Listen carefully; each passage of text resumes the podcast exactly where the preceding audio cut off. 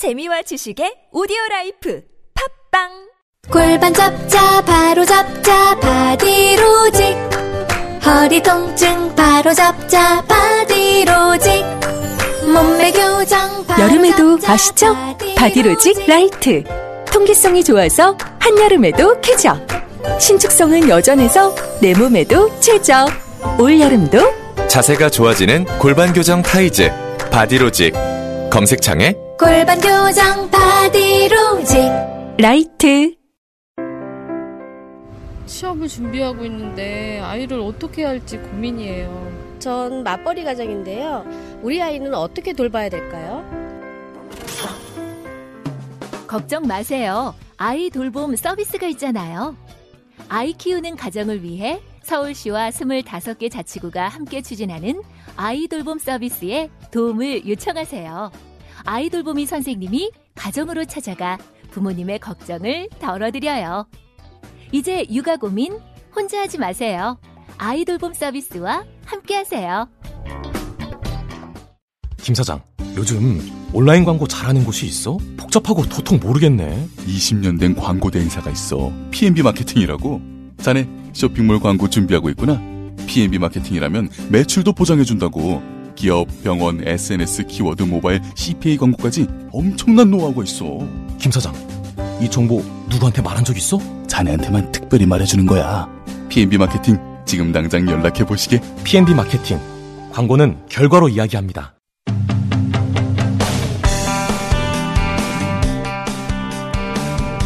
자유한국당 사정이 복잡하죠?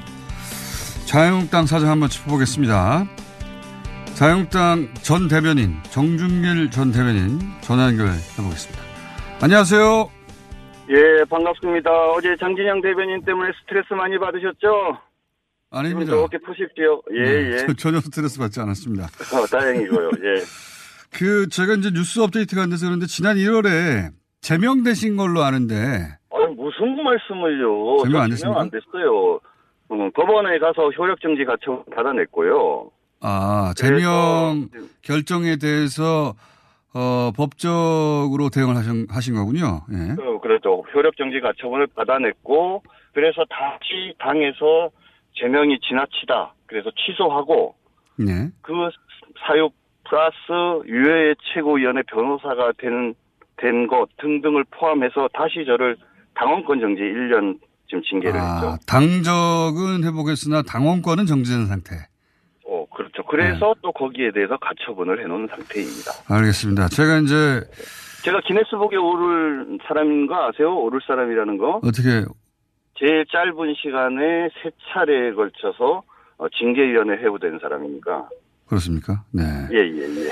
제가 연결한 이유도 어, 그 과정을 겪으면서 이제 자유한국당에서 한 발 떨어져서 좀 더 객관적으로 상황을 볼 수 있지 않을까 싶어서 제가 연결을 했습니다. 어, 뭐, 원래부터도 객관적이고, 뭐, 지금 더더욱 그런 면이 있죠. 항상 객관적이지는 않으셨던 걸 알고 있고요. 예. 아, 그래요? 여, 어, 여하간 어, 지금 이제 지방선거로부터는 한 발 떨어져서 이제 볼 수밖에 없었던 상황이기도 했기 때문에 제가 여쭤보는 건데 네네. 이번 6.13 지방선거에서 자유한국당이 참패한 원인은 어떻게 분석하십니까? 세상의 변화에 대한 국민의 마음 읽지 못한 거죠. 그리고 탄핵과 대선 패배 이후에 진정으로 반성하고 그리고 새 출발하려는 모습 제대로 못 보여주지 않았나요? 음. 대통령 지금 국민 지지도가 높은데 그걸 폄하하고 남북회담이나 북미회담으로 이루어지는 한반도 평화 시대를 과거 냉전적 사고방식으로 바라본 것도 문제고요. 네. 무엇보다도 당대표 막말 한마디로 얘기하면 보수의 품격을 떨어뜨렸죠. 음. 그러니까 보수파를 자처하는 분들이 선거를 안 나가죠. 음. 당연히 질 수밖에 없는 거죠. 그 보수로서 품격을 보여주지도 못했고 지금 뭐 한반도 평화 체제로 전환되고 있는 지금 상황에 대해 대, 어, 대응도 못했다. 어, 그럼요. 네. 자, 어, 거기까지는 이제 뭐 그 전문가 분석도 그렇고 어, 정준규 전 대변인도 그렇게 생각하시는 것 같은데 여기서부터 이제 어떻게 대처해야 하는가를 놓고 김성태 원내대표가 어, 중앙당 중앙당 해체 등의 쇄신안을 발표했어요. 예. 네네. 이, 이 쇄신안에 대해서 뭐, 당내에서도 지적이 있는데, 어, 일단 당, 뭐 쇄신안 자체도 문제인데요. 네. 어제 김성태 원내대표에 대해서도 아마 당원들에 의해서 징계 요청서 접수된 걸로 알고 있는데요. 예. 사실 김성태 원내대표가 지난 탄핵 국면에서 민주당에서 사실은 헌법재판소에서 인정하지 않았지 않습니까? 여러 탄핵 사유 중에 대부분을 인정 안 했는데 그런 탄핵 사유가 포함되는데도 되는 거에 대해서 말 한마디도 못하고 거기에 부안해동하고 따라간 것도 잘못된 거고 다른 정당을 만들어서 사실상 보수파를 분열시키고 자유한국당을 향해서 저주에 가까운 비난을 퍼부은 사람 중에 한 퍼부은 사람 중에 하나죠. 그 박 전 대통령 탄핵됐다고 춤추는 사진 요즘에 막 돌아다니고 있는데 그런 사진 보면은 참 여러 가지로 마, 마음이 아프지 않습니까? 더군다나 지금 홍 대표가 이번 6.13 지방선거의 대패에 대해서 가장 책임을 져야 하는 사람인데 그런데도 본인을 중심으로 해서 현재 위기를 극복할 수 있다는 생각을 가지고 이런저런 안들을 내놓으니까 그 안들의 옳고 그름을 떠나서 관계없이 어? 김성태 주도의 이런 혁신이나 개혁에 대해서 동의하지 않는 사람들이 있는 것 같고요. 네. 내용 면에서도 문제가 많아요. 어떤 왜냐하면? 중앙당 해체한다고 하는데 예. 지금 우리 정당법에 의하면 정당은 중앙당과 시도당으로 구성이 돼 있거든요. 예.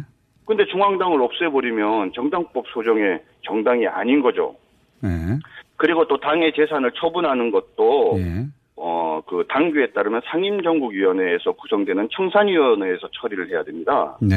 근데 본인이 스스로가 청산위원장이 된다. 그래서 재산 처분하겠다. 이렇게 얘기하는 거는 무지 잘못된 거고 또 다른 잘못된 점은 그런 발표를 하는데 이런 중차대한 발표를 하는데 예. 다른 사람들이랑 제대로, 제대로 상의도 하지 않고 혼자 이런 식으로 발표하는 건 문제가 많지 않았습니까? 그럼 절차적으로 의청을 거치지도 않고 본인이 독단적으로 결정할 수 없는 내용을 결정했다. 절차적인 문제. 그렇죠. 예. 네. 그 그러면 중앙당 해체한다는 것도 잘못된 결정. 이게 실제 물론 해체가 아니라 축소라고 하긴 하셨는데 나중에. 중앙당 해체의 문제는 뭐 이제 얘기를 들어보니까 중앙당을 없애겠다라는 얘기라기보다는 현재 중앙당이 비대화되어져 있는데 그거를 한 10분의 1 수준으로 줄이겠다. 예. 그리고 시도당 중심으로 운영을 하겠다 이런 취지인 것 같아요. 예. 근데 사실 이 문제는 과거에도 정당법 개정과 관련한 이야기들이 있었던 사람들이거든요. 예. 법 개정을 통해서 해결을 해야 되고 여야가 맞, 얼굴을 맞대고 머리를 맞대고 같이 고민해야 되는 부분이 있어요. 근데 그런 부분들을 제대로 설명을 하거나 고민하지 않고 일방적으로 발표한 거는 문제가 있는 거죠. 알겠습니다. 어떤 지적을 하시는 건지. 근데 그, 그래서 네. 그런지 재선 의원 중심의 한 15분 정도가 어, 비슷한 주, 그 문제 제기를 하면서 목소리를 냈는데 또 한편에서는 그런 얘기를 합니다. 뭐 재선 의원 전체 다 아니겠지만 결국, 어, 소위 이제 개파들이 갈라져서 어, 네. 예를 들어 재선 의원 15분이라고 하면 다는 아니어도 친박 의원 중심으로 어, 그 네. 친박 의원들을 지금 김성태 어, 대표 비롯하여 몇몇 사람들이 몰아내려고 하는 거 아니냐. 그래서 위기감을 느낀 거 아니냐. 그래서 뭉친 거 아니냐. 이렇게 바라보기도 하는데요. 그 우리 그 사회자는 참 삐딱한 것 같아요. 삐딱한 게 아니라 그렇게 아, 보이는 측면이 있습니다. 예. 그러니까 원칙적인 얘기를 한번 해보자고요. 예. 자유한국당이나 보수 우파가 예. 이렇게 일방적으로 무너지는 게 대한민국과 국민들 위해 바람직한 거 아니잖아요. 그건 아니죠. 예. 그러니까 제대로 견제 세력으로 존재해야 되죠. 예, 예. 그렇죠. 견제 세력으로 건강하게. 집권할 수 있는 세력으로라도 어, 있어야 되는데 예. 그렇다면 현재 자유한국당의 문제를 어떻게 해결해야 되느냐라고 얘기를 하면은 예. 그 혁신과 개혁의 주체를 제대로 세우는 게 중요한 거죠. 예. 지금 뭐냐면은 뭐 50보가 100보인 사람들이 서로 이런저런 이야기들을 하고 있어요. 무슨 말이냐면 예. 국민들이나 보수우파를 지지하는 사람들은 이제는 진정으로 보수우파의 어떤 정당이 제대로 쓰기 위해서는 친박으로부터 자유로워져야 된다고 생각을 해요. 예. 그리고 또 제대로 하기 위해서는 지난 탄핵 당시에 당을 배신하고 보수우파를 배신하고 어, 탄핵에 동조하고 나가서 정당을 만들어서 어, 보수 우파의 분열을 자초한 그 사람들도 로부터도 자유로워야 한다라고 생각을 하거든요. 신박도 바른미래당을 만들었던 바른미래당이 바른당을 만들었던 사람도 배제되고 나면 누가 남습니까? 근데 아니죠. 그러니까 그 배제라는 표현을 전적으로 사람을 아예 없애버린다 이런 식의 개념으로 생각하시면 안 되고요. 예. 누가 이 혁신을 주도하는가의 문제인 것이죠. 네. 바른정당에서 돌아온 사람들이 우리 자유한국당에서 그 사람들이 주요 당직을 차지하고 반성하는 모습 하지 않고 백의종군하지 않는 모습을 보이니까 국민들이 짜증을 내는 거예요. 그리고 기존의 친박이라고 말씀하는 그 분들이 지금 뭐냐면 어려운 이 상황에서 한 번 더 당을 위해서 뭐 제대로 된 목소리를 내거나 자기 반성을 제대로 하지 않으니까 국민들이 짜증을 내는 거 아닙니까? 양쪽 모두. 예. 그래서 그러니까 이분들이 진정으로 진짜 반성하고 국민들 앞에 무릎을 꿇어야 될 사람들은 이런 사람들이고 예. 그러면 새로운 어떤 변화와 혁신을 추진할 당 주체 세력들은 어떤 사람이어야 네, 누가 나왔습니까? 예. 친박으로부터도 자유롭고 예. 신 그리고 뭐 바른정당으로부터 자유로우면서도 새로운 어떤 보수 우파의 비전과 미래를 제시할 수 있는 젊고 참신한 그런 네. 리더를 만들어서 그런 리더를 중심으로 해서 새롭게 만들어 가야 되는 거죠. 그러면 기존에 지금 말씀하신 바른정당을 만들어서 보수 분열을 일으켰던 원인 제공자들 혹은 어, 친박이라고 불리던 세력 모두가 다 뒤로 물러서야 된다. 그렇죠. 그 사람들이 정치의 전면에 또는 자유한국당의 전면에 나서서 개혁하겠다, 혁신하겠다고 하면요. 그러니까 좀 지나가던 뭐가 웃죠. 그러면 누가 있습니까? 자유한국당 현재. 어, 전화하는 정준길도 있고요. 저는 유해 최고위원 같은 사람도 좋다고 봐요. 본인. 예. 예, 유해 최고위원 같은 사람은 네. 사실 정치를 시작한 지 한 1년밖에 안 되는 사람 아닙니까? 유, 유효의 전 최고. 어, 완전히 자유롭고 네. 그 다음에 지난 대선 과정에서 또는 지금까지의 과정에서 어 바른정당과는 아무런 관계가 없고요. 그리고 40대 중반이고 그리고 특히 중요한 거는 그 보수파 어떤 정당의 중심인 바로 자유한국당이 그토록 탄핵과 또 대통령 선거 과정에 어려움을 겪을 때 당 중심에 남아서 묵묵하게 당을 위해서 보수파를 위해서 헌신한 몇몇 안 되는 사람 중에 한 명 아닙니까? 그럼 이런 유효의 전 최고, 사람이 있죠. 정준길 전 대변인 그렇게 이제 말씀하신 사람들이 조금 정치를 한 기간이 좀 길다 보니까 너는 약간 친박 색깔이 있는 거 아니냐고 오해를 하는 분들이 계셔서 예. 뭐 그런 면에서는 오히려 유해 최고위원 같은 정치 신인이 정치와 혁신의 중심에 서는 게 맞다고 봅니다. 그럼 유효의 전 최고가 이번 전당대회 당대표 도전하는 겁니까? 어, 본인이 무슨 정치에 욕심이 있는 건 아닌데요. 홍준표 대표가 지금 딴 생각을 하고 있다고 보는 거죠. 딴 생각은 어떤 생각을 한다는 거죠? 어, 왜냐하면은 지, 지방대, 지방선거 결과에 관계없이, 지방선거 결과에 관계없이 본인이 재신임을 통해서 다시 당권을 장악하려는 생각. 아. 그런 얘기가 많이 있긴 있는데 그게 자유한국당 내에서도 그렇게들 그 감지하고 있나요? 그러니까 본인이 과거에 그런 발언을 했고요. 예. 근데 요번에 워낙 이렇게 지방선거에서 큰 패배를 했기 때문에 설마 그럴까라고 하는데 네. 홍준표 대표의 지금까지 행적을 비춰보면 하고도 남을 사람이라고 저는 생각합니다. 어, 그러니까 네, 그렇기 때문에 전 홍준표 대표가 대표가 단순하게 물러나는 것까지만 가지고 안 되고 그 사람을 징계해야 하는 거죠. 그래서 당에서. 쫓아내야 되는 거죠. 어려- 그렇기 때문에 어제 저랑 유해 최고위원이 징계 요청서를 당에 정식으로 제출했습니다. 그당 대표를 했던 홍준표 전 대표를 어, 그대로 두면 안 되고 당에서 쫓아내야 된다. 어, 당연히 쫓아내야죠. 지금 유리 보수파와 자유한국당을 이렇게 폭망하게 만든 장본인인데 어, 본인이 그냥 달랑 뭐 당 대표직 하나 내고 물러나서 다시 권토중례한다고 한다면은 보수파와 뭐 자유한국당 더 이상 미래 없습니다. 자유한국당을 살리기 위해서라도 살리기 위해서라도 네. 반드시 홍준표 대표는 당에서 몰아내야 된다고 봅니다. 그렇다고 유해 최고가 당 대표에 현재 자격이 있다고 확신하시는 겁니까? 적어도 홍준표보다는 낫죠. 본인이 당대표를 하겠다고 적극적으로 나서는 것은 아니지만 적어도 홍준표가 당대표 되는 것은 막으로 나설 겁니다.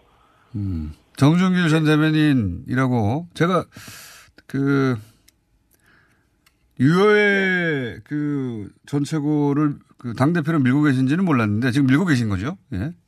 아니 뭐 밀어요 밀기는 아직 지금 전당대회 일정도 안 잡혔는데 홍준표 대표가 다시 당 대표로 복귀하는 그런 일들은 반드시 막겠다라는 어떤 강한 의지의 표현으로 받아들이셔야 되죠. 어떻게 막죠, 근데? 유효의 최고가? 아, 홍준표 대표랑 1대1로 붙으면 무조건 이기죠. 그래요? 그럼요. 지난 지바 지난 그 대선 패배 이후에 자유한국당이 전당대회를 할 때 어, 당시에 유해 최고위원이 출마했을 때 아무도 그 사람이 된다고 생각하는 사람이 없어요. 예. 어, 왜냐하면 조직도 없지 정치신이지. 그런데 바로 새로운 어떤 보수 우파 어, 정당으로서 자유한국당이 거듭나기를 바라는 이제는 새로운 리더십을 요구하는 바로 일반 당원들과 국민들의 열망이 모여가지고 사상 초유의 유례 없는 뭐 여성인데도 당선됐죠. 국회의원이 아닌데도 당선됐죠. 더군다나 2등으로 당선됐지 않습니까? 알겠습니다. 그 뭐, 위에 몇 사람들 정치 조금 안다고 움직이고 있는 그 한 줌도 안 되는 무리들과 실질적으로 대한민국과 보수파를 사랑하는 사람들 생각은 전혀 달라요. 그래서 저는 홍준표 대표랑 전 대표랑 유해 최고위원이랑 아마 1대1 그 대표 경선하면요. 아주 가볍게 이길 거라고 봅니다.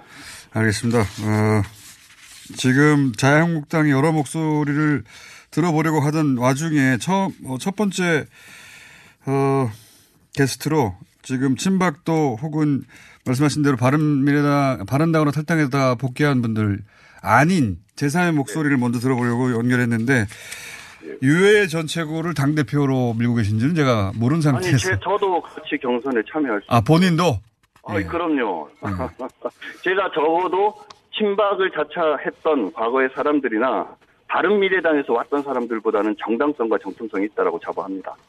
알겠습니다. 오늘 여기까지 하고요. 당 대표로 출마하실 결정이 되면 그때 또 한번 연결해 보겠습니다. 네. 예, 아, 참, 그 유해 최고위원이 최근에 적반하장 시즌 2를 시작을 했어요.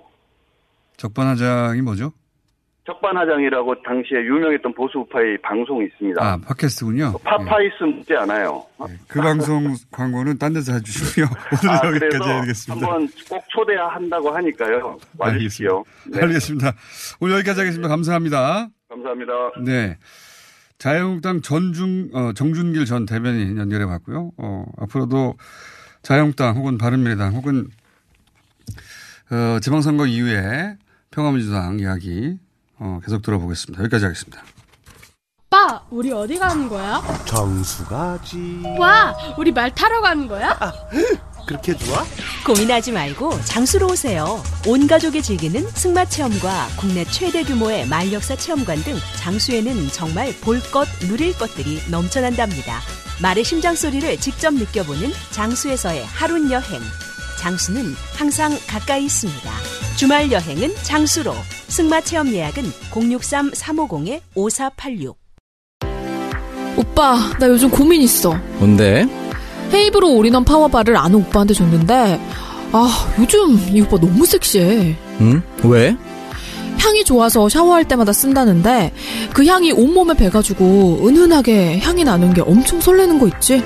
그래. 그럼 나도 써볼까? 진짜 꼭 한번 써봐. 이거 완전 물건이라니까? 여자의 마음을 훔치는 향수 비누 헤이브로 올인원 파워바 포털에 헤이브로를 검색하세요. 헤이브로. 오늘 녹음 끝나고 한 잔? 술 끊는다며. 새해가 되면 술 끊겠다는 결심들 많이 하시는데요. 네. 쓸데없는 짓 하지 마시고요. 네, 술 친구미 있잖아요. 아니 다들 술자리만 있으면 오라고 난리잖아. 술친금 들고 가야지. 술친금을 그렇게 퍼주니까 부르지. 술친금이 있어야 술자리가 오래 간단 말이야. 내 친구들이 전부 다 술친금 인정했어. 오빠도 한 잔 콜? 그렇다면 가지야. 네이버에 술친금을 검색하세요. 멀쩡합니다. 해결했어? 은행 갈 시간 없어서 어떻게 해야 하나 고민 중이야. 아직도 은행에 간다고? 은행 도착해서 번호표 뽑고 기다리다 보면 점심시간 끝! 그럼 어떡해? 하나은행 이지페이론이 있잖아. 스마트폰만 있으면 앱 설치 없이 공인인증서 없이 3분 이내 은행 대출 된다고. 우와, 정말 쉽다. 오빠 최고. KEB 하나은행 이지페이론. 팟빵 앱 순위 페이지의 배너를 참고하세요.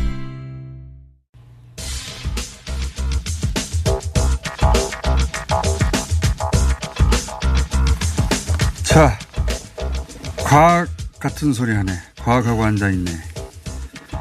원정우 씨 나오셨습니다. 예, 안녕하세요. 네, 지난 딱 일주일 전이네요. 그렇죠. 네. 북미 정상회담 때, 어, 제가 계속 기타 기타 얘기했는데, 네. 환희의 송가를 연주해서 크게 화제가 됐었죠. 그게 화제가 됐는지 모르겠는데, 어디서 그게 화제가 됐죠? 네. 아, 주변에서요.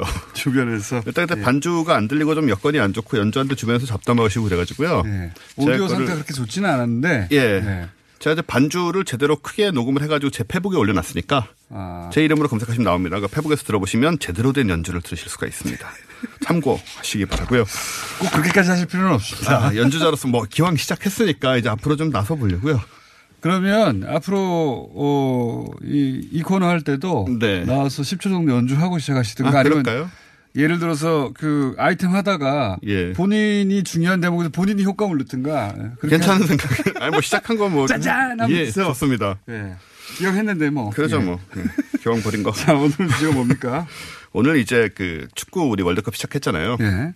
사실 이번에 뭐 선거다 북미 정상회담이기도 해서 굉장히 관심이 없게 시작을 했는데 예. 어제 이제 처음으로 시작하니까 또 사람들이 월드컵 보긴 봅니다. 그렇죠. 이제 예. 처음으로 어제 스웨덴 경기를 했고 근데 이게 너무 큰 이벤트들이 연속으로 시작하니까 북미 정상회담이 한 달 정도 된 것 같아요. 아 저도요. 예. 한 달은 지난 것 같은데 겨우 일주일 그렇고. 전이에요. 그러니까요. 겨우 일주일 전. 예. 좀자 어쨌든 비디오 이- 판독? 네, 뭐 그쪽 얘기인데요. 비디오 판독 마음에 안 어제 들어요. 예, 어제 바로 경기에서 그게 나오지 않았겠습니까? 물론 우리가 이 판독에 덕을 봤다면 마음에 들었겠지만 아, 그러니까요. 저는 일반론으로 말해서도 축구 경기에는 비디오 판독이 들어가면 안 된다고 믿는 사람입니다. 아, 그러시군요. 예, 원래. 예. 어쨌든 그래요. 들어갔으니까. 그렇죠. 근데 그런 사고를 우리 쪽에서 이제 보수적이라고 얘기를 하죠. 보수적인 게 아니라 네. 저는 그, 그 거의 모든 스포츠가 요즘 판독 그러니까 야구 같은 경우는 들어온 지 오래됐고 미식 축구는 굉장히 오래됐고 굉장히 오래됐죠. 예. 지금 테니스도 하고 있고요. 예. 근데 이제 저는 축구는 굉장히 그 우연과 한 번 지나가면 감독이 이렇게 심판이 못 보면 뒤집을 수, 어, 되- 되돌릴 수도 없고 뭐 이런 게 있지 않습니까? 근데 저는 인생이 그런 거다. 인생에 가장 가까운 스포츠라고 생각하기 때문에 그냥 인생은 인생을 살면 되지. 뭐 축구를 굳이. 제 축구관이 그래요. 예, 어쨌든 기술은 이제 도입이 됐으니까요. 어제 그것 때문에 이제 페널티킥 결국 예. 그것 때문이라고 말할 수는 없지만 판정에 의해서 번복이 되고 페널티킥으로 이게 없었으면 그냥 지나갔죠. 지나갔겠죠. 주식 못 봤으니까. 예. 예. 여기 이제 사실 비디오 판독이라고 하는데 뭔지를 이제 잘, 잘 모르시니까 이 시스템에 대해서 좀 설명을 드리려고 해요. 예. 원래 이제 말씀하신 대로 축구계는 기계 문명을 좀 안 좋아했습니다. 가장 늦게 도입됐어요. 네. 예. 반감도 있었고 근데 네. 그러다 보니까 좀 억울한 오심이 속출하는 경우가 많이 있기도 했어요. 그렇죠. 예. 그리고 그건 이제. 심판의 능력이나 기호라는 그 운에 따라 경기 결과가 좌우되는 일도 있기도 하고요. 오심도 경기의 일부다. 예, 그런 말이 게 있었죠. 있었죠. 네. 그러다 보니 문제가 이제 굉장히 많이 생겼고 또 2010년 이제 남아공 월드컵 16강전 독일과 잉글랜드 경기 이때 이제 1대 2로 잉글랜드가 지다가 어, 그때 램파드가 중거리 슛을 넣었는데 그게 크로스바를 맞고 골라인 안쪽에 들어갔다가 그렇죠. 튕겨져 나왔어요. 이게 되게- 비디오로 봤을 때 예, 예, 예. 확실했어요. 그 중계 화면으로 바로 나왔습니다, 이게. 예. 근데도 이걸 노골로 선언을 하는 바람에 근데 이제 그 축구의 대원칙 중에 오랫동안 100년 이상 유지했던 원칙 중에 하나 심판이 한 번 내린 판정은 뒤집지 않는다는 거거든요. 그렇습니다. 이게 오심이었다 하더라도 인생도 실수가 있어도 그러니까 이제 뒤집을 수 100년 없잖느냐. 동안 뭐 이렇게 얘기하는 게 이제 보수적인 사고 방식인데요. 어, 아무튼 저는 저는 여전히 이 방식의 축구가 맞다고 생각하는데 예. 예. 그래서 어쨌든 잉글랜드가 좀, 좀 기분이 또 상하고 해서 4대 1로 대패를 하고 말죠. 그렇죠. 이때 이 골이 인정이 됐다면 예. 분위기를 타서 뒤집었을 수도 있는데 그렇죠. 명백한 골이 오심이 되면서 축구 종가가 직접 나섰을 수도 있죠. 그렇습니다. 예. 그래서 이제 피파 회장이 당시 제프 블레터 회장이 뭐 사과도 하고 예. 이때부터 이제 비디오 판독 논쟁 어, 도입이 이 본격적으로. 본격적으로 얘기가 시작이 됩니다. 비디오 판독이란 건 어떤 거냐면은 요- 요즘 이제 어 VAR이라고 많이 불러요, 그냥. 예. 예, video assistant referees라고 해서 이 잉글랜드 프리미어 리그에서는 이미 쓰고 있었고요. 예. 월드컵에서 이제 이번에 최초로 제대로 도입이 되기 시작했는데 프리미어 리그도 도입된 지 얼마 안 됩니다. 얼마 안 됐죠. 예. Hawk-Eye라는 이제 시스템이 대표적이에요. 매 눈. 매 눈. 이건 원래 저 윈블던이랑 이 테니스에서 많이 쓰던 겁니다. 음. 그 시스템을 가져서 쓰는데 테니스도 보면은 굉장히 시- 판정하기 어려운 경기죠. 라인에 들어가냐 안 들어가냐. 예. 서브 같은 경우에 예. 이게 서브의 지금 세계 최고 속도가 거의 뭐 300km 육박합니다. 예. 시속. 그러니까 이거를 이제 들어가는지 안 들어가는지 본다는 게 굉장히 어려운 일이거든요. 심판이 그 네트 가운데 앉아서 그 보인 잘 안 보이죠. 그렇죠. 예. 근데 보, 다 보인다고 생각하고 그렇죠. 보인다고 생각하고 자기 심판의 콜을 뒤집을 수 없었는데 이제 지금 비디오 challenge를 해가지고. 예, 지금 예. challenge라고 표현을 하죠. 그래서 이제 한, 뭐 한, 경, 한 경기에 몇 번 할 수 있고 이런 식으로 돼 있는데 이제 비디오 판독이라고 하면 얼핏 뭐 중계 영상 같은 걸 되돌려 보고 네. 뭐 골인지 아닌지 판별하는 정도를 생각하기 쉽잖아요. 근데 그 수준이 아니고 그 수준이 아니고 예. 축구의 경우에는 최대 16대 카메라가 들어갑니다. 예. 그리고 중계 방송하고 별개로 별개로. 예, 16대 아. 시스템이 돌아가요. 소위 이, 이 VAR 시스템이 네네. 16대가 따로 돌아간다. 따로 돌아갑니다. 아, 그렇군요. 따로 돌아가고 이 디지털 기술이 적용이 되는데 이 카메라들이 자그마치 초당 340프레임을 찍어요. 보통 이제 영화는 24프레임이고 그렇잖아요. 뭐 음. 판정을 같은- 위한 특별한 그렇죠. 아, 초고속 고속 카메라죠. 카메라군요. 네네. 네. 그래서 이 이러면서 실시간으로 공의 위치를 추적을 하면서 컴퓨터 영상을 자동으로 보냅니다. 혹시 공에 뭔가 심- 심어져 있나요? 그렇진 않아요. 그 공의 형탕을 보고 그냥 추적을 하는 거죠. 아, 자동으로? 예, 예. 공을 카메라가 자동으로 따라가는 겁니다. 그렇죠. 그런 식입니다. 사람이 이렇게 각도를 잡는 게 아니라 물론 이제 최근에는 공에 뭐 저 칩을 심는 경우 이런 얘기도 나오고 있긴 한데 이 시스템은 이제 기본적으로 그쪽은 아니고요. 동그란 걸 추적한다 이거죠. 그래서 추적을 하는 거죠. 선수 머리가 너무 동그랗죠. 선수 대머리라든가 이런 게, 아, 죄송합니다. 아무튼 머리가 없거나 하는 경우에 오, 뭐, 심- 문제가 있을 수도 있겠으나, 뭐 어쨌든, 그래서 이제 공의 궤적을 계속 3차원적으로 재구성을 하는 거예요. 카메라가 많으니까. 네. 그런 상태에서 예를 들어서 골라인을 1mm라도 넘으면 심판 손목시계 골이라는 표시가 나- 바로 뜹니다. 자동으로. 예, 이 네. 자동으로 떠요. 그러니까 골이냐 아니냐는 이제 심- 주심이 걱정할 필요가 없고 물어볼 필요도 없습니다. 자동으로 뜬다. 네. 그리고 이제 이 경기 영상에다가 그래픽을 결합해서 예를 들어서 오프, 오프라이드 사인 어, 라인 있잖아요. 오프사이드 라인 말 이상하겠네요. 오프사이드 라인을 이 화면에다 그려서 볼 수 있습니다. 보는 쪽이 판독팀이 여- 여기서 궁금한 건 기술적인 것보다 더 궁금한 건 심, 그 예를 들어서 그 테니스 같은 경우에 선수가 네. challenge 할 수 있잖아요. 네. 축구 같은 경우에 감독이나 선수가 요구할 수 있는 겁니까? 감독이나 선수가 요구할 수는 없고요. 아, 심판이 요구할 수 있고 그와 별개로 판독팀이 심판한테 신호를 자- 계속 보냅니다. 알아서. 어제 같은 경우에 구자철 선수 네. 발목을 밟았던 반칙. 그쵸. 제가 다른 나라 중계에서는 굉장히 심한 장면이라고 이거 뭐 카드 줄 수 있는 장면이라고 했는데 그러니까 심한 반칙의 경우 되돌려 볼 수도 있다면서요. 그러니까 이런 경우에 어떻게 되냐면 네. 사실 이게 카메라가 보면서 컴퓨터로 들어가기도 하지만 지금 이제 러시아 월드컵 같은 경우에는 네. 모스크바에 중앙 센터가 있어요. 거기서 12개 경기장의 모든 카메라 영상이 광섬유로 들어옵니다. 실시간으로. 네. 네 명의 판독팀이 이걸 지켜보고 있거든요. 한 경기당 4명의 판독팀. 그렇겠죠. 네. 예. 그래서 이걸 이제 다 보고 있다가 그런 반칙을 보게 되면 심판한테 신호를 보내줍니다. 근데 왜 구자철 경우는 안 보내줬냐 이거죠. 보내 일단 안 보내줬을 수도 있고요. 네. 보내줬는데 심판이 결국 결정을 해요. 받아도 아, 그렇구나. 왜냐하면은 그렇게 이 오는 걸 다 그냥 얘기하게 되면은 판정을 심판이 하는 게 아닌 게 돼버리잖아요. 근데 왜 구자철 선수 같은 경우에 이, 이, 그, 그러니까 심한 반칙일 경우에는 그렇게 한다고 그랬는데 심, 상당히 심한 반칙이었는데 그러게 말입니다. 그걸 그냥 넘어갔어요. 모르죠. 그걸 근데 주심이 어, 이건 뭐 큰 문제 아니야 넘어가 볼 수도 있다는 거죠. 그럴 수 있는 거죠. 아, 결국 권한이 마지막에 결정은 주심이 하는 거기 때문에 이제 시계로 연락은 왔을 수 그렇군요. 있죠.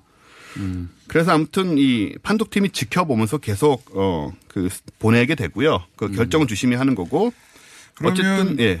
심판이 만약에 그 그게 날아왔는데 구자철 선수 건 같은 경우에는 뭐 그렇게 중요하지 않아 하고 지나갔는지 아닌지 우리가 확인할 방법은 있습니까? 나중에라도 기록 어렵죠 그건 좀그 물어보지 않는 한 대답해주지 않는 한 심판이 어제 마음에 안 들었기 때문에 어제 시비거리가 없나 찾고 있는데 하지만 이제 그런 식의 심, 저 주심이 볼 수 없는 그런 반칙관이 많이 일어나잖아요. 예를 그렇죠. 들어서 발을 바른다거나 심지어 옷을 잡아당기고 때리는 경우도 있는데 이런 것들을 계속 누군가가 보고 있으니까 예전에 비해서는 훨씬 줄어들 수 있다는 게 이제 원칙인 거죠. 음. 그렇군요. 예. 그러니까 이게 공정한 경기를 위해서 도입된 시스템이기 때문에 그렇죠. 제가 보기에는 이 판독관들이 경기장에서 뛰고 있는 그 주심보다 훨씬 더 정확할 수가 있거든요. 자기들은 3천 몇백 프레임이요? 아, 300 몇십 프레임이요? 360 프레임. 그러니까 인간의 눈이 잡아낼 수 없는 장면을 잡아낸 다음에 그렇죠. 이거 문제가 있네 하고 돌려보기도 하고. 다시 신호를 보내는 거면 네네. 난 레프리가 그 다 받아들여야 된다고 보는데. 근데 그러면 이제 레프리가 어 판정을 하는 게 아닌 게 돼버리니까 권위가 없어지죠 사실 이 파- 판독관들이 모르잖아요. 자기들끼리만 알잖아. 좀 전까지만 해도 뭐 이런 거 필요 없다고 하시더니 아니, 이제는 더 들어왔으면- 엄밀하게 자꾸 기왕에 들어왔으면 저는 시- 주심이 가지고 있는 권한을 기왕이면 그러니까 주심, 그러니까 이런 큰 경기에서 주심이 영향을 줄이는 게 중요하잖아요. 네. 사람인 이상 못 보거나 혹은 자신이 가지고 있는 선입견이나 또 기타 등등 때문에 경기가 어느 한쪽으로 기울도록 그럴 수 있죠. 그 판정을 내리면 한두 개 때문에 경기 결과가 달라질 수도 있거든요. 기왕에 그렇게 들어왔다면 예전에는 오심도 시- 경기 일부라고 생각하고 연, 저는 여전히 그렇게 생각하지만 이렇게 기, 기왕 도입됐다면 아예 사- 네 명의 레프리가 있는 것과 마찬가지로 이 레프리는 어, 현장 진행만 맡고 반칙이나 이런 판정은 이쪽에서 내는 견해를 더 받아들여야 되지 않을까. 이제 그렇게 그러면 따지면 네. 인공지능이 하는 게 제일 정확합니다. 인공지능까지는 아직 멀었고. 예. 근데 사실 그렇게 멀지 않았어요. 골 라인이라도 사이드 라인 넘는 거 지금 뭐 저 칩 집어넣어 가지고 바로 그 정도야 판정할 뭐. 수 있는 네. 그런 것들도 반칙의 정도를 판단하는 것은 그것도 네. 그렇게 멀진 않을 겁니다 아마 그래요? 기술적으로. 예. 그렇다고 치고요. 예. 정확합니까? 근데 이 비디오 판독이? 비디오 판독의 지금 정확도는 뭐 거의 99%에 가까운 거로 나오고 있어서 그렇겠죠. 뭐 선 긋고 막 이렇게 하는데 뭐, 뭐 사람이 있나요? 특히 축구 같은 경우는 넓은 경기장을 심판이 열심히 뛰어다니면서 보니까 못 보는 것도 굉장히 많고 아 참 정확하게는 영국의 프리미어 리그에 도입한 게 아니라 영국의 FA컵에 도입한 거예요. 아 FA컵이죠. 네네네 네. 그렇습니다. 정정하고요. 예. 아무튼 그렇게 해서 이제 올 어, 월드컵부터는 상당히 정확한 판정이 나오겠지만 그것 역시 지금 말씀하신 것처럼 또 이런저런 불만의 소지는 또 남아 있다. 그러니까요. 뭐 예를 들어서 뭐 어제 어제 있었던 경기니까 이제 예를 들자면 구자철 선수 발 밟은 것에 대해서 제가 다른 나라 중계를 일부러 좀 찾아봤더니 아니 저 굉장히 심한 반칙이다라는 중계 해설이 있었어요. 네. 우리도 그렇게 생각했고 네. 그러면 충분히 카드가 나올 수 있고 또는 뭐 어, 심지어는 성- 심판의 성향에 따라서 퇴장도 시킬 수, 고의적이라고 판단했다면 퇴장도 시킬 원래 고의적으로 위해를 가면 퇴장도 시킬 수 있잖아요. 네. 근데 이제 그게 그냥 지나가니까 못 봤다고 치고 그러면 비디오 판독관이 다시 제 슬로 비디오를 보여주는 거 보니까 이야 이거 굉장히 심한데 네. 그런 판정이 있어서 그쪽에서 어, 이 어, 반칙에 대해서는 다시 정정을 해서 판정하는 게 좋다라고 신호가 갔는데도 무시했다고 치면 네. 그러면. 안 되는 거죠. 예. 또뭐 오심도 경기 일부기 때문에 그러면 하지 말아야 되고요. 아예 비디오 판독을 할 거면은 아예 그 소위 그 심판의 개인적인 성향은 최소화해야 되는. 근데 아마 시작한 지 얼마 안 돼 가지고 또 여러 가지로 아직은 시행착오가 있을 것 같고요. 몇 년 지나면 또 이렇게 원칙이 다시 생기고 정착이 되지 않을까 싶어요. 자, 어쨌든 어, 월드컵이어서 비디오 판독에 대해서 한번 알아봤습니다. 16대. 네. 최대. 320 프레임. 320. 공을 자동으로 쫓아다닌다. 예. 네. 축구 선수 중에 음, 얼굴 너무 동그라, 동그란 경우나 축구하기 힘들겠죠. 그러면 아마 탈락 요인이 되지 않을까. 너는 공과 구분이 안 돼서 안 돼. 결격 사유가 될 수도 있겠습니다. 지나치게 둥근 얼굴은. 자, 오늘은 여기까지 하겠습니다. 원정우 씨였습니다. 감사합니다.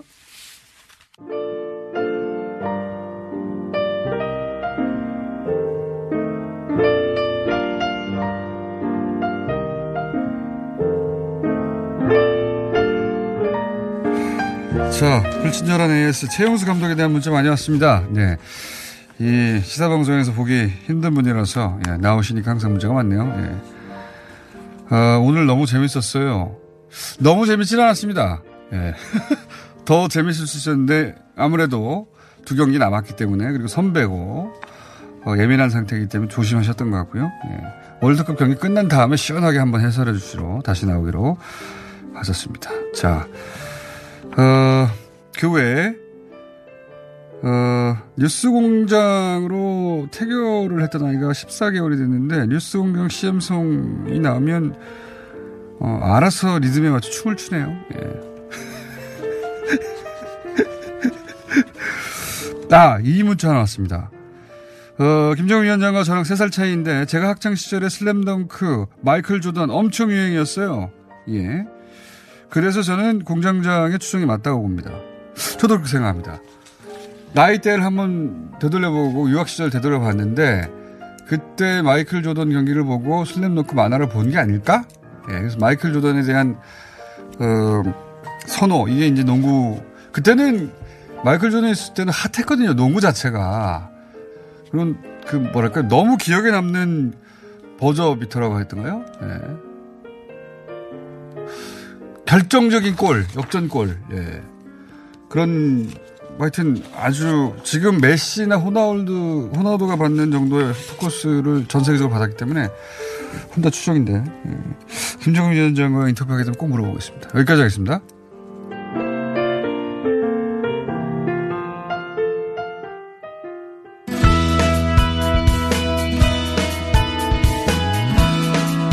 자, 어제 저희가 잠시 모셨는데 아무래도 한 번 더 모셔야겠다 싶어서 다시 모셨습니다. 미국 시민참여센터의 김동석 상임이사님 나오셨습니다. 안녕하십니까? 안녕하세요.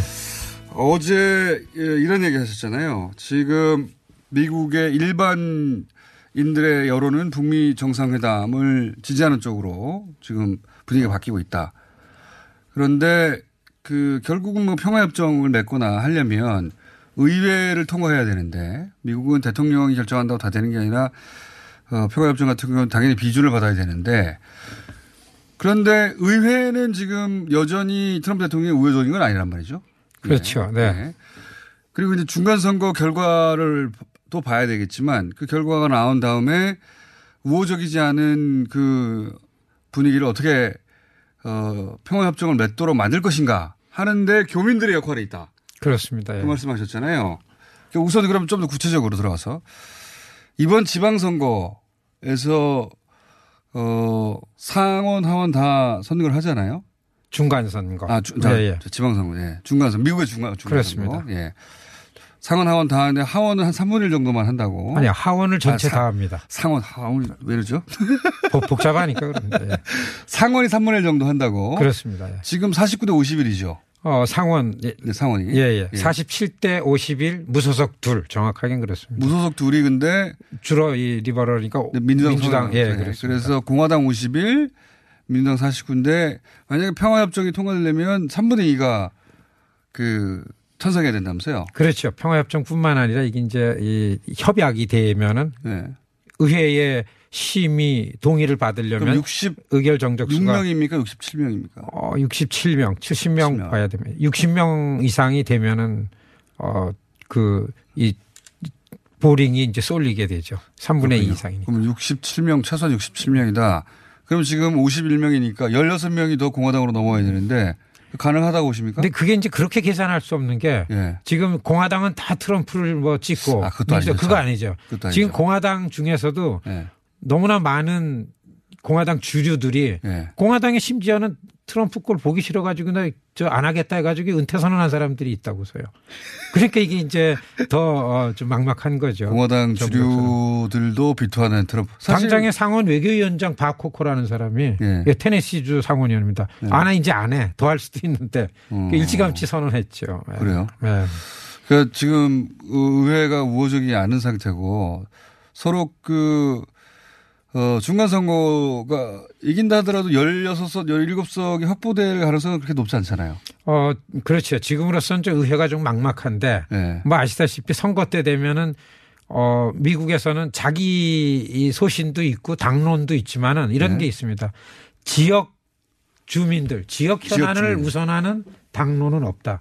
그러니까 지역에서 유권자들이 정확하게 의견을 한 500개 만들어서 딱 하면서 음. 미디어에도 좀 내고 그리고 또 좀 후원해도 하고 그러면 이거 안 할 수가 없는 거죠. 그러니까 자신의 주의 상원 의원이 공화당 소속이든 민주당 소속이든 간에 상관없이. 그렇죠. 상관없이. 상관없이 여기서 민주당 의원도 아 지금 내 지역에 그 한국 교민들이 많은데 영향력이 있는데 혹은 나를 후원하는데 이 사람들이 그 지금 북미 정상회담 결과로서의 평화협정 체결에 대해서 굉장히 적극적이구나 그런 압박을 느껴야 된다는 거죠. 그렇죠. 네, 예, 그렇습니다. 근데 음. 지금 이게 유리한 게 예.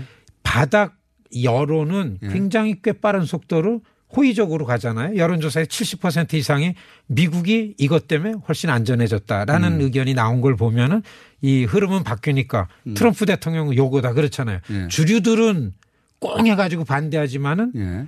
일반 시민들이 하는 거 이건 기가 막힌 툴이니까 이걸 가지고 이제 써먹을 거라는 생각을 그렇죠. 하죠. 그런 거 귀신같이 찾아내서 트럼프는 그렇죠. 예. 그 우리 한번 주목할 거는 뭐냐면 대개 특히 외교 정책 같은 거는 예. 백악관이 하면 백악관이 의회랑 같이 가기 때문에 처음서부터 기획할 때부터 의회하고 의회 지도부하고서 교감을 하는데 예. 트럼프의 특징은 이 의회를 다 바꿔야 되거든요. 예. 그러니까 혼자 하는 거죠. 그러니까 백악관이 의회를 설득하는데 제한적이고 한계가 있다. 그안 할지도 잘 모릅니다. 왜냐하면 눈에 보이게 막 싸우면은 나는 옳게 하려 그러는데 저 쾌쾌묵은 의회가 나를 방해한다. 이거를 시민사회에 보이려는 전략이 트럼프한테 분명히 있는 거죠. 그래서 초반에는 법안 통과를 하나도 못 시켰죠. 그렇죠. 지금 그, 지금 그런 상황입니다. 예. 트럼프 전략은 중간 선거 때 공화당을 내 거로 만들고 예. 그래서 예비 선거에 자기 계파의 후보들을 이미 뭐 거의 5분의 4 내세웠습니다. 그 다음에 그러니까 당내 투쟁에서 이겨버렸네요. 그렇죠. 예. 이, 대- 이 확- 속도가 좀 확산 속도가 꽤 빠르죠. 음. 그렇기 때문에 지금 제일 민감하게 작동하는 거는 지역에 특히 마이너리티들이 트럼프 마이너리티였었죠. 여전히 그 주류가 아니었었잖아요. 네. 마이너리티들의 목소리를 힘껏 내는 거, 전략적으로 작동되게끔 내는 거. 그런 운동을 오래 전부터 해오셨는데 이렇게 필요하다고. 그렇- 네네. 시- 미국의 시민참여센터라는 데가 그런 의도로 만드신 거 아닙니까? 그죠? 그렇습니다. 예. 근데 그런 운동이 가장 절실하게 필요한 때가 온 거 아닙니까? 이제. 바로 이때죠. 예. 네. 이런 때를 위해서 준비하신 거잖아요. 그렇죠. 이, 네. 이거를 우리 2007년대 10년 전에 그 일본을 이겼습니다. 네. 그, 그, 저, 일본이 너무 무서운데도 불구하고 몰래 지역에서 살살 야금야금 하니까 되더라고서요. 미처 몰랐지, 일본이. 저, 일본은. 예. 그렇게 말씀하시면 죄송합니다. 예. 그러니까. 이, 이- 아니, 그렇게 당했기 때문에. 그러니까 일본이 소위 이제 어 싱크탱크라든가 또는 의회라든가 관료 사회의 로비력은 우리하고 비교할 수가 없는데 이렇게 풀뿌리에서 올라와가지고 말씀하신 방식으로 어 지역구 의원들을 접근하는 것은 안 하더라. 그렇죠. 못하죠. 예, 거기서 이제 틈을 오셨군요. 네, 일본은 그레스루트가 없습니다. 아, 일-. 미국이랑 전쟁했었기 때문에 이 일본은 철저하게 일본에서 자국계 시민들이 이렇게 보호막이 있고 그런 게 있습니다. 그런데 일본은 워낙 처음서부터 미국이랑 같이 출발했잖아요. 이, 네. 이 전쟁 후에. 그러니까 공공외교 차원에서는 뭐 어마어마합니다. 그래서 이런 얘기 있어요. 건들면 일본이다. 스펀지에 물 스며든 것 같다. 보이지 않는데 건들면 어 일본. 이게 이제 워싱턴 주류에 있는 음. 그러니까 일본의 워싱턴 위력이죠. 곳곳에 일본의 자본과 영향이 들어가지 않은 곳이 없다고. 이게 예, 그 벚꽃 보는 것과 똑같습니다. 워싱턴. 그런데 지금 틈을 발견하신 것은 그, 그 지역구 시민사회 레벨에서는 일본이 그렇게 안 하고 있고 그래서 그 한 번 성공을 거두신 게 소위 이제 소유상 문제, 주위안보 문제에서 성공을 거두셨잖아요. 그렇습니다. 예. 예, 미국에서. 그 방식으로 이번에는 요, 어, 평화협정 문제를 접근해서 풀자. 전, 미국 전역에서. 그런 그 거죠. 이거가 그렇게 어렵지 않은 게 예. 미국의 노하우를 3분 만에 정리해 주세요. 전통, 어, 전통적으로 이거는 초당적 외교 정책이니까 그리고 평화의 문제입니다. 예. 기존의 미국 주류가 평화를 부르짖던 겁니다. 예. 다만 트럼프가 미워가지고 지금 이렇게 잼이 돼 있는 거죠. 예. 그러니까 의원을 직접 만나야 됩니다. 지역구에서 의원을 만나려면 미국에서 투표하는 건 존재를 알리는 거지만 작동시키는 건 돈입니다. 예. 합법적인 정치 자금.